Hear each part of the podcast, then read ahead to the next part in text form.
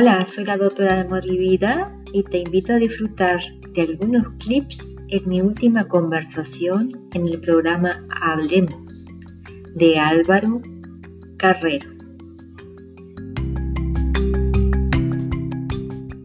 Todas las personas a lo largo de la vida sufrimos frustraciones, desengaños, dolores, tanto físicos como emocionales, eh, sin sabores, accidentes que van surgiendo a lo largo de nuestra existencia.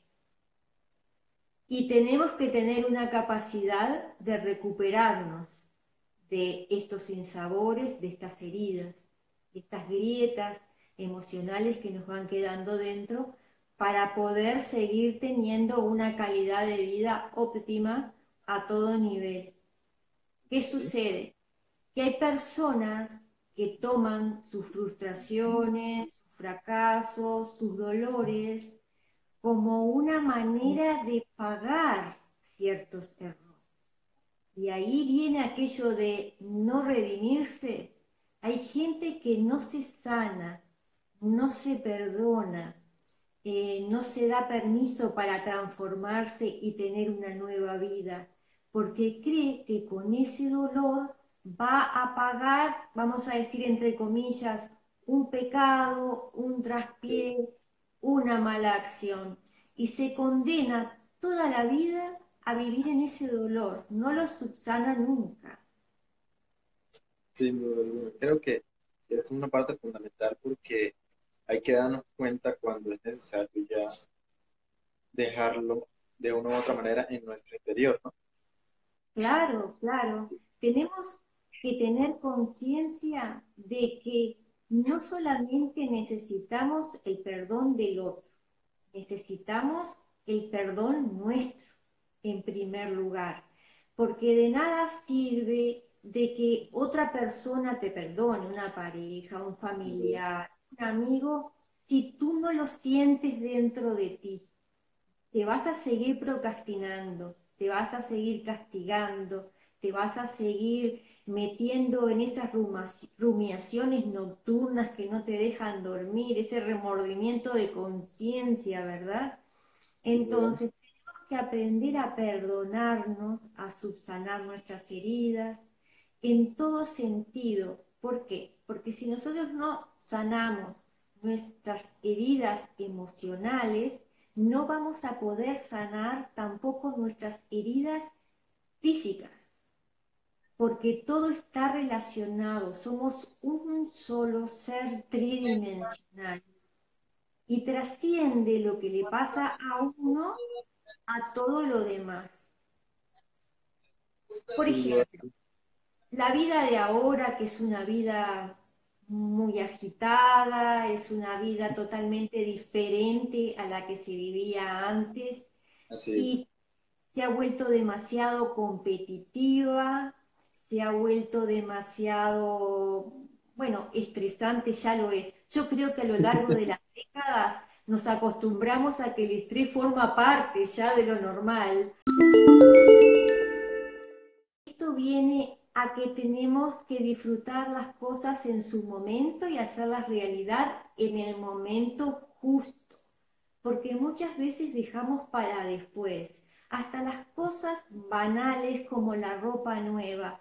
¿Cuántos dicen esto lo voy a dejar para una oportunidad ideal, verdad? O para una oportunidad especial pasa el tiempo y ese traje, ese vestido, esa camisa que te costó mucho dinero y te encanta, se ha perpetuado en ese ropero, ¿verdad? En ese guardarropa y quizá cuando te la vas a poner o ya no te cae bien, ¿verdad? Pasó de moda o sucedió y no la disfrutaste. Así Entonces, las cosas las tenemos que disfrutar en el momento y descubrirlas en el momento. Animarnos a descubrirlo en el momento, porque después quizá no tengamos la capacidad para disfrutarla, para apreciarla, para vivirla, para tomar el conocimiento que nos trae. Eh, ejemplo banal, pero la gente se pasa toda la vida trabajando duro para cuando sea mayor y se jubile poder viajar, ¿verdad?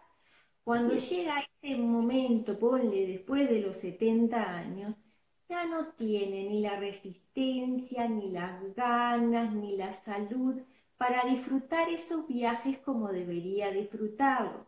Por lo tanto, un consejito es, ahora estamos en cuarentenados, pero cuando todo esté normal, por favor, si pueden viajar, viajen mientras tengan salud, tengan buen ánimo y tengan ganas de disfrutar la vida.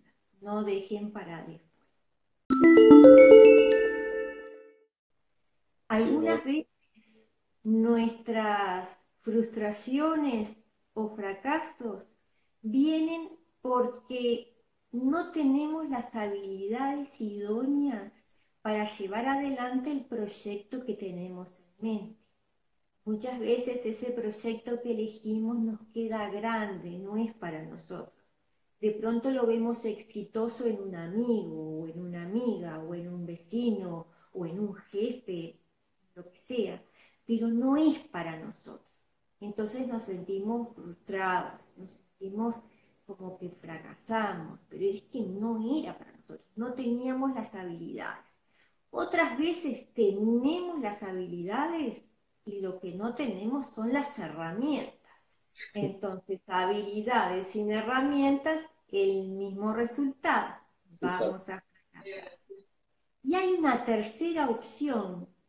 Tenemos las habilidades, tenemos las herramientas, pero no sabemos cómo lograr llevarlas a impactar al mundo cómo expresar nuestro conocimiento, cómo llevar a impactar a las demás personas, a la audiencia, al público, lo que sea. Y esto nos puede provocar tres reacciones. La primera reacción, muy común, que es la más rápida, la más emocionada, la más espontánea, es abandonar de inmediato no, esto no es para mí, ya me rindo, me desmotivo, cierro la página y a otra cosa nueva. Abandono total, pero eso se va sumando. el, segundo, el segundo intento de la segunda persona, él se mantiene ahí por un tiempo prudencial, ¿no? Lo intenta, lo intenta, persiste, pero cuando ve que no obtiene el resultado esperado, ya sea económico o ya sea de popularidad o por lo que sea, también abandona. Muchas veces regresa a lo que estaba haciendo antes, que no le gustaba, pero es seguro.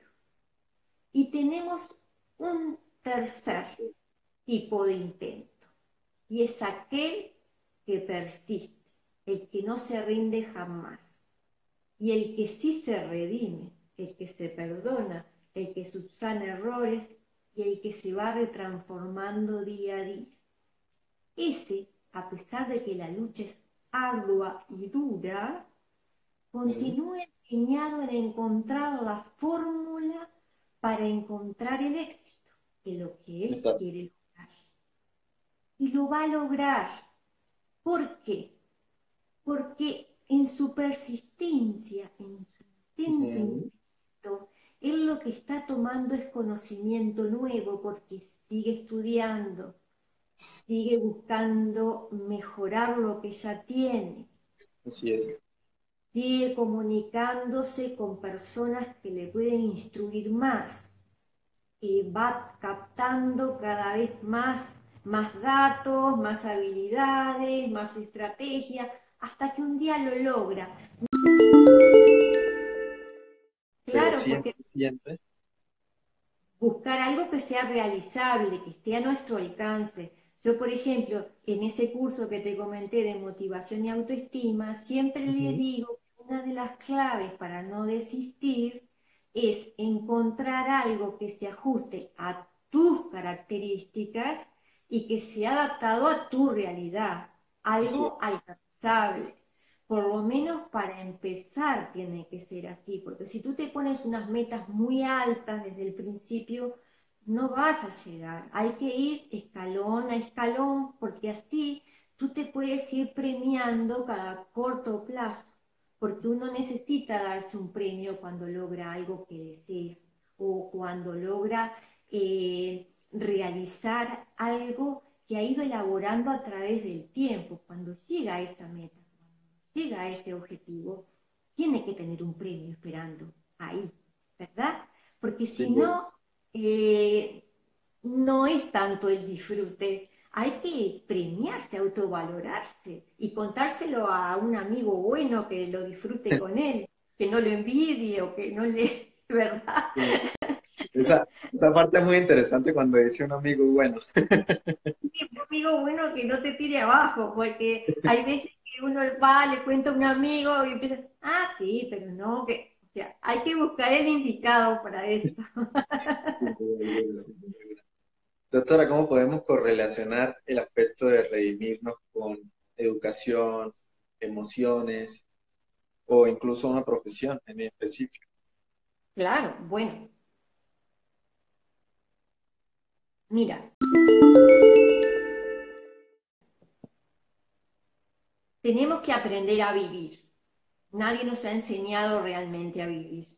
Hemos tenido ejemplos, pero nosotros tratamos de hacer nuestro propio camino, de tener nuestras propias alas y obedecer a nuestra esencia, porque hay una diferencia entre la existencia y la esencia.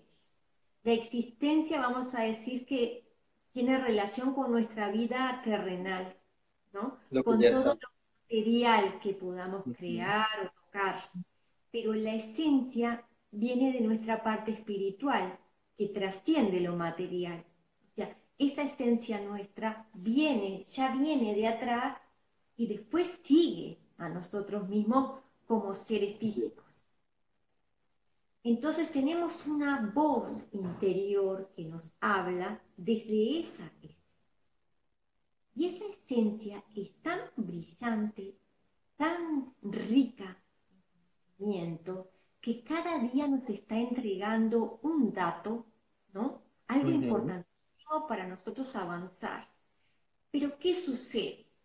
Son tantos los ruidos que tenemos en nuestra mente, tantas cosas que nos están distorsionando, porque tenemos los pensamientos propios del día a día, de lo que estamos viviendo, de lo que estamos programando, ¿verdad? Pero también tenemos otro bullicio interno que es de toda la información que estamos captando y de todo lo que estamos escuchando a través del día de las otras personas que nos rodean. Para poder escuchar esa voz de la esencia, esa voz interior, que algunos le llaman nuestro niño interior, tenemos que apagar un poquito la mente. Tenemos que dejarla libre de todas esas ideas, pensamientos, imágenes que se nos vienen y tratar de concentrarnos por un momento, vamos a decir, vamos a decir una media hora, tratar de estar tranquilo, con una música agradable, en un ambiente agradable, sin, sin intromisiones. Entonces tratar de conectarnos con esto y dejar fluir. Es increíble cómo cuando uno toma una hoja de papel y un bolígrafo y está en ese estado increíble las cosas que puede llegar a escribir. Nunca se imaginó, jamás. Y eso hay que hacerlo siempre como una tarea de crecimiento personal, aunque sea una vez a la semana, tengamos el sábado o el domingo, anotarte en una hoja, en un estado así, ¿verdad? Meditativo, tranquilo, anotar todo lo que viene a tu mente no importa si te parece que está desincronizado, pero sientes unas voces, no sé si es de ahí o de alguien que está con el micrófono abierto, no sé. Este, hay que tratar de eh, escribir lo que a uno le viene en ese estado de conexión con, con su vocecita interior. Y la intuición está muy relacionada con eso. Cuando tengas una duda, consúltate con esa vocecita interior. tu intuición, porque muchas veces va a ser más coherente con lo que necesitas de lo que tú realmente crees. Viste que antiguamente decían, cuando tengas una duda, pregúntale a un niño. Y eso nos lo decían porque el niño no está contaminado. El niño todavía está puro, consciente, ¿no? A nivel consciente. Sí. Entonces el niño como que espontáneamente te va a dar la respuesta correcta. Para los niños hay tantas cosas que hacemos los adultos que les resultan totalmente incoherentes e inconducentes. A veces te lo mencionan, te lo hacen notar. Te dicen, pero ¿por qué no hacemos así y así en vez de hacer de esta manera? ¿O por qué no fuiste así y así en vez de ir de esa manera? Los niños se dan cuenta de muchas cosas que nosotros, como estamos abrumados, tanta información, no las podemos. Pero así Y tenemos que educarnos, tenemos que aprender a vivir, que es otra cosa que también me ha gustado hablar de eso. Tengo mis libros, sobre todo sobrevivir al dolor emocional, que es muy específico para eso. Tenemos que aprender, sí, no solamente a perdonarnos, sino que tenemos que aprender a aceptar nuestras pérdidas. Hay veces que las personas solamente se enfocan en que quieren recuperar lo perdido, quieren recuperar lo perdido. Quieren, ¿verdad? Pero hay veces o que no se puede recuperar lo perdido ya, hay que esperar, o no se puede recuperar lo perdido tal como estaba. O tercera opción, nunca vamos a recuperar lo perdido. Entonces, hay que tener una estabilidad emocional muy fuerte y muy grande para poder trascender ese momento. Es duro. Hay gente que ha perdido salud, hay gente que ha perdido familiares, hay gente que ha perdido muchísimo dinero, de pronto el que fabricó toda su vida, y es muy, muy duro pasar por eso. Por supuesto que hay, vienen depresiones, vienen ataques de pánico, vienen angustias muy grandes, vienen desestabilizaciones. Es un duelo, un duelo muy grande, pero tenemos que sobreponernos a ello y tener en cuenta que a veces un dolor, una pérdida, una herida grande nos trae un conocimiento extra, más poderoso, que va a ser una herramienta para que más adelante, en el siguiente paso, nosotros podamos desarrollarnos mejor en otra área. Y aquello de que no hay mal que por bien no venga, hay veces que sucede, hay veces que es real, muchas veces es el destino que nos está obligando a torcer rumbo. Vas a llegar a un lugar que nunca hubieras llegado si no hubieras tenido ese accidente en la vida. Entonces a veces se sufre un desengaño, una humillación muy grande, una pérdida muy grande, algo que lo sientes como un fracaso enorme, pero si tienes el poder, fortaleza y la voluntad de reunirte, Aparte de eso, aparte de eso, cuando, cuando mencionabas lo de escribir y plasmar todas esas facetas, creo que es algo muy importante, y no solo las facetas, sino también que podemos escribir eso que nos afecta, eso que nos pone de mal humor, esas cosas que hacemos a veces ya no son intencionalmente, sino ya vienen como codificadas, las hacemos, se podría decir, intuitivas, o sea, salen de nosotros, que si un grito, eh, eh, incluso malas palabras. Hay personas que ya no controlan ciertas cosas y yo creo que sería interesante plasmar todo eso. Y con respecto a, lo de cumplimiento de metas, también, ¿no? Claro que sí. Mira, hay un, algo que yo uso a veces en terapia, cuando las personas tienen choques entre sí, problemas entre sí, y no lo pueden abordar hay veces que no tienen a esa persona con la que tienen el problema al lado como para hablarle. A veces esa persona ya falleció, ¿no? Y el conflicto quedó ahí adentro. Entonces yo le digo, escríbele una carta. No importa si no se la vas a entregar, no se la vas a entregar, pero escríbele una carta y te vas a desahogar. Y esa carta la puedes ampliar muchas veces y, la, y puedes escribir esa carta en diferentes momentos de tu vida y luego ir comparando cómo fuiste evolucionando, cómo fuiste tomando las cosas de diferente manera, cómo fuiste cambiando de actitud, hasta que llega un momento que ya no tienes necesidad de escribir esa carta, porque ya no sientes ese malestar hacia esa otra persona. Hay, hay algo que, mira, para sentirse bien en parte, hay que darse cuenta de que uno no puede tenerlo todo. Hay que ser coherente en eso. Eh, ser consciente. No podemos tener todo a la vez. como dice la canción, eh, salud, dinero y amor, es dificilísimo tener los tres a la vez. Es muy difícil. Entonces, vamos a tratar de lo que tenemos, cuidarlo, alimentarlo, eh, darle esplendor y a lo que no tenemos ayudarlo para que de alguna manera regrese, colaborar.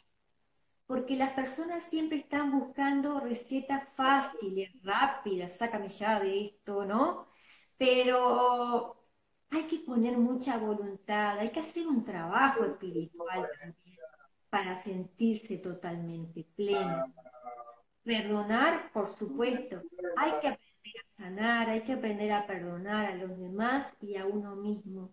Y darse cuenta de que también tenemos que practicar aquello del compartir, que no todo es para uno, porque muchas veces el ego, la codicia, que todo sea para ti, ¿verdad? Que todo venga para mí, yo lo quiero todo.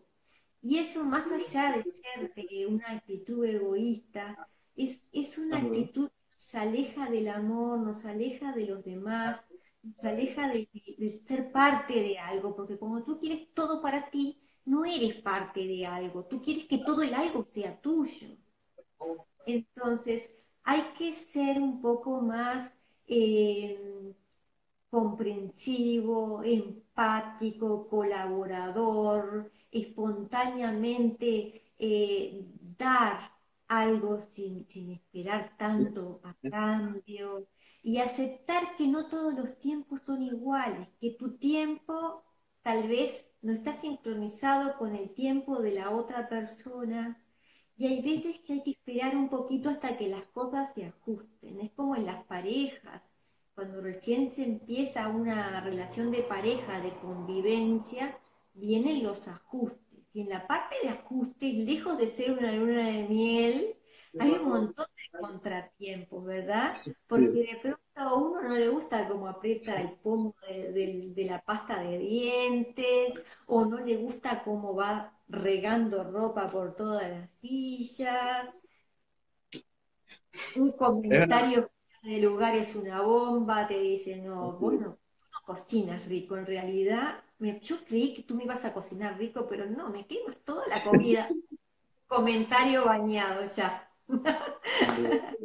Esto, el, ser humano, a, pesar de ser una especie tan desarrollada y con respecto al pasar de los años, ha evolucionado en diferentes aspectos, pero nos sigue faltando mucho por desarrollar cada uno de nosotros. Sabemos que todos no somos iguales, que cada persona es diferente, pero creo que esa es la clave, no preocuparnos por buscar eso en nuestro interior, escribir lo que necesitamos, escribir lo que no necesitamos, rechazar de una u otra manera eso que llega del exterior, pero que algunas personas dejan que nos afecte. Con respecto a, ya los matrimonios y eso, vemos que hay matrimonios que después del casamiento, de la semana o los meses, ya no es lo que pensaban que, que iba a ser. O sea, tenemos tanto, pero a la vez mm, no tenemos esa vida plena y llena de amor que deberíamos tener. Creo que esta es una cuestionante que yo me hago cada instante, cada día, al ver personas con mal humor, a ver parejas discutiendo, al ver a una persona discutiendo con un animalito, eh, porque están tocando la bocina del carro, porque el semáforo no cambia, así dure 60 segundos, o sea, hay tantas, tantas cosas que, que el ser humano no se da cuenta que forman parte de la vida y que no debería dejar que eso le afecte de una u otra manera en cuestión de negatividad. Porque yo digo que... Es una bola de nieve que viene de adentro y se va cada vez más grande, porque lo que está mal está adentro, lo que está desconforme está adentro y lo que molesta está adentro. Entonces, decíamos el otro día, cada cosita de esas es la gota que desborda el vaso, pero en realidad esa persona lo que necesita es eh, ver por qué se está sintiendo tan mal, cuál es el verdadero motivo que lo pone así tan irascible, tan molesto, tan, ¿no?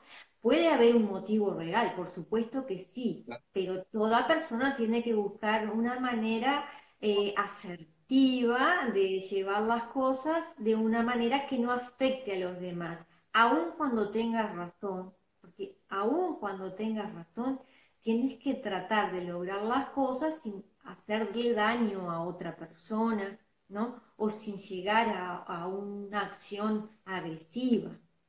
Hay que tratar de moderarse, de controlarse, de, de tener una estabilidad emocional, algo que es bastante difícil hoy en día porque las personas no se sienten capacitadas para controlar toda la información que están recibiendo y todas las presiones que están recibiendo.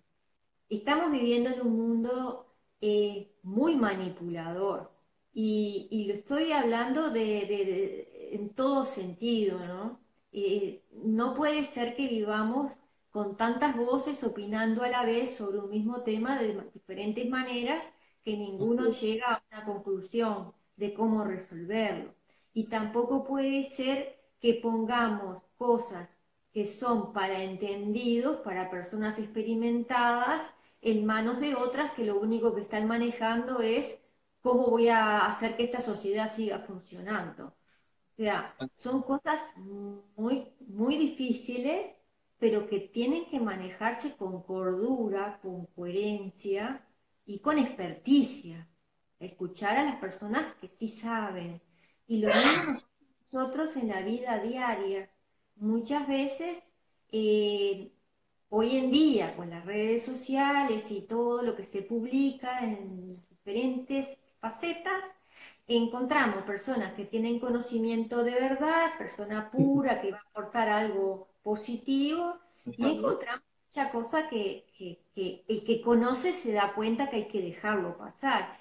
Pero tenemos que tener en cuenta que hay personas que son ignorantes, que no conocen de todo y están absorbiendo esa información. Por lo tanto, la información que están absorbiendo tampoco les va a servir para su bien, sino que los va a deformar. ¿no? Hay que ser muy responsable con lo que uno opina o con lo que uno habla o con lo que uno sea, ¿no? Porque eh, estamos tratando con, con muchas personas de diferentes niveles y lo que tenemos que tratar es de que nuestro conocimiento, nuestra habilidad haga un bien, un mal y que aporte, que aporte algo de valor, algo rico, algo nutritivo para toda la existencia de todos, ¿no? Y de eso se trata, de eso se trata. Así es, eh, eh, tenemos que redimir lo que es bueno en realidad. Claro, claro que sí. Tenemos que aprender a seleccionar en nuestra vida emocional, en nuestra vida diaria, realmente qué es lo que nos aporta, qué es aquello que nos da un plus, un valor extra, y continuar con eso. Hay que aprender a clasificar. lastimosamente se ha criticado mucho el espíritu crítico, pero es que el espíritu crítico es algo que forma parte de nuestra existencia y que no hay espíritu crítico sin conocimiento. O sea, toda persona que tiene un conocimiento va a tener un espíritu crítico, que no quiere decir que va a ser un criticón, que va a estar criticando a todo el mundo, no, lo que quiere decir es que va a saber clasificar las cosas de acuerdo a su importancia, de acuerdo a su validez. Así es, y eso es muy importante y relevante en diversos aspectos porque si sabemos clasificar o categorizar ciertos aspectos de nuestra vida, y no solo de nuestra vida, sino de lo que acontece a nuestro alrededor, esta sería la clave. Claro, porque fíjate tú que si vamos a estar cargando nuestra mochila virtual a nuestras espaldas, lo que sirve y lo que no sirve, no vamos a poder caminar por mucho tiempo, ¿eh? nos vamos a cansar y vamos a abandonar, porque esa mochila se hace muy pesada. Pero si nosotros clasificamos qué cargar en esa mochila, ¿verdad? Vamos a llevar cosas que realmente necesitamos, que nos van a ser útiles y que nos van a ayudar en nuestro camino, en nuestro paso a paso. Porque si yo llevo en la mochila una linterna y me metí en una caverna, me va a venir bárbaro. Ahora, si yo entro a la caverna y lo que llevo es, no sé, un par de zapatos que no necesito, ¿verdad? No. O llevo una bordeadora de césped, no, no me sirve. Y cargué con todo eso en mi mochila. Como decía Pepe Mojica, tenemos que andar por la vida livianos de equipaje, pero con lo que necesitamos en realidad sabiendo seleccionar realmente lo que necesitamos. Y hay veces que en esa clasificación caen peces gordos y uno tiene que estar preparado para hacer esa clasificación, porque hay veces que tienes que dejar de lado o una persona o un puesto de trabajo o un país una parte de tu vida. Eso es parte, eso es parte, Y bueno, hay que estar preparado para eso, porque así como no nos sirve llevar en la mochila cosas que no nos sean útiles, tampoco nos sirve cambiar para seguir prendidos de lo que dejamos. Así es. De, de, lo que se tiene que acostumbrar la gente es a seguir viendo nuestros videos porque son muy interesantes. Ay, muchas gracias. sí, sí. Lo estaba pensando, estaba, estaba, pasando por mi mente y son muy interesantes. Creo que el objetivo se está cumpliendo poco a poco y es implementar el conocimiento. Nuevamente agradecido por tener la calle, van 40 minutos. Nos extendimos creo que un poco más de, de lo debido, pero no hay problema. Lo disfrutamos, lo disfrutamos. Para cerrar, conclusión, englobemos un poquito todo lo que vimos en Redimir. ¿Qué nos puede decir finalizando ya, doctor? Bueno, redimir es sanar, ¿no? Es sanar, es perdonar, es curar una herida. Tenemos que aprender a sanar, pero tenemos que hacerlo desde nosotros mismos. Para ello tenemos que tener voluntad de hacerlo y voluntad de escuchar la voz interior que nos habla de adentro, ya sea intuición, ya sea niño interior, como le quieran llamar. Tenemos que hacer una conexión con nosotros mismos, escribiendo lo que sentimos. Escribir lo que sentimos, aunque sea de una manera desordenada, no importa. Toda idea que te venga la vas escribiendo y eso lo vas practicando cada corto tiempo para ir evaluando. Después, ser conscientes de que no lo podemos abarcar todo y no podemos ser los dueños de todo. Tenemos que aprender a compartir y tener en cuenta de que lo que hay afuera no es todo para nosotros, de que es todo para todos y que en ese todo para todos nosotros somos una parte fundamental. Si lo piensas allí, va a ser mucho más rico, mucho más valioso y mucho más fácil también. Y por último, aprender a clasificar lo que queremos llevar en nuestra mochila de vida. Tener un conocimiento de nuestras necesidades y evaluar en una balanza cómo van nuestras pasiones, cómo van nuestras emociones y cómo van nuestras necesidades. Creo que en esa balanza lo tenemos que poner todo y ver qué pesa más. Esperemos que el amor pese más. Esperemos, pero para que el amor sea pleno, tenemos que sentirnos bien con nosotros mismos. Sin duda. Y tú me dices que le molesta todo, para poder amarse y amar bien, tiene que apagar ese fuego primero. Sin duda. Tiene que apagar. Un fuego que debe arder, pero con el amor. Esa, es la clave de, muchas cosas. Creo que tenemos que cuestionarlo, cuestionarnos cualquier cosita de la vida que nos tenemos en nuestro entorno. Incluso preguntarnos el por qué, cómo llegó allí, cosas tan sencillas como el, jabón que usamos.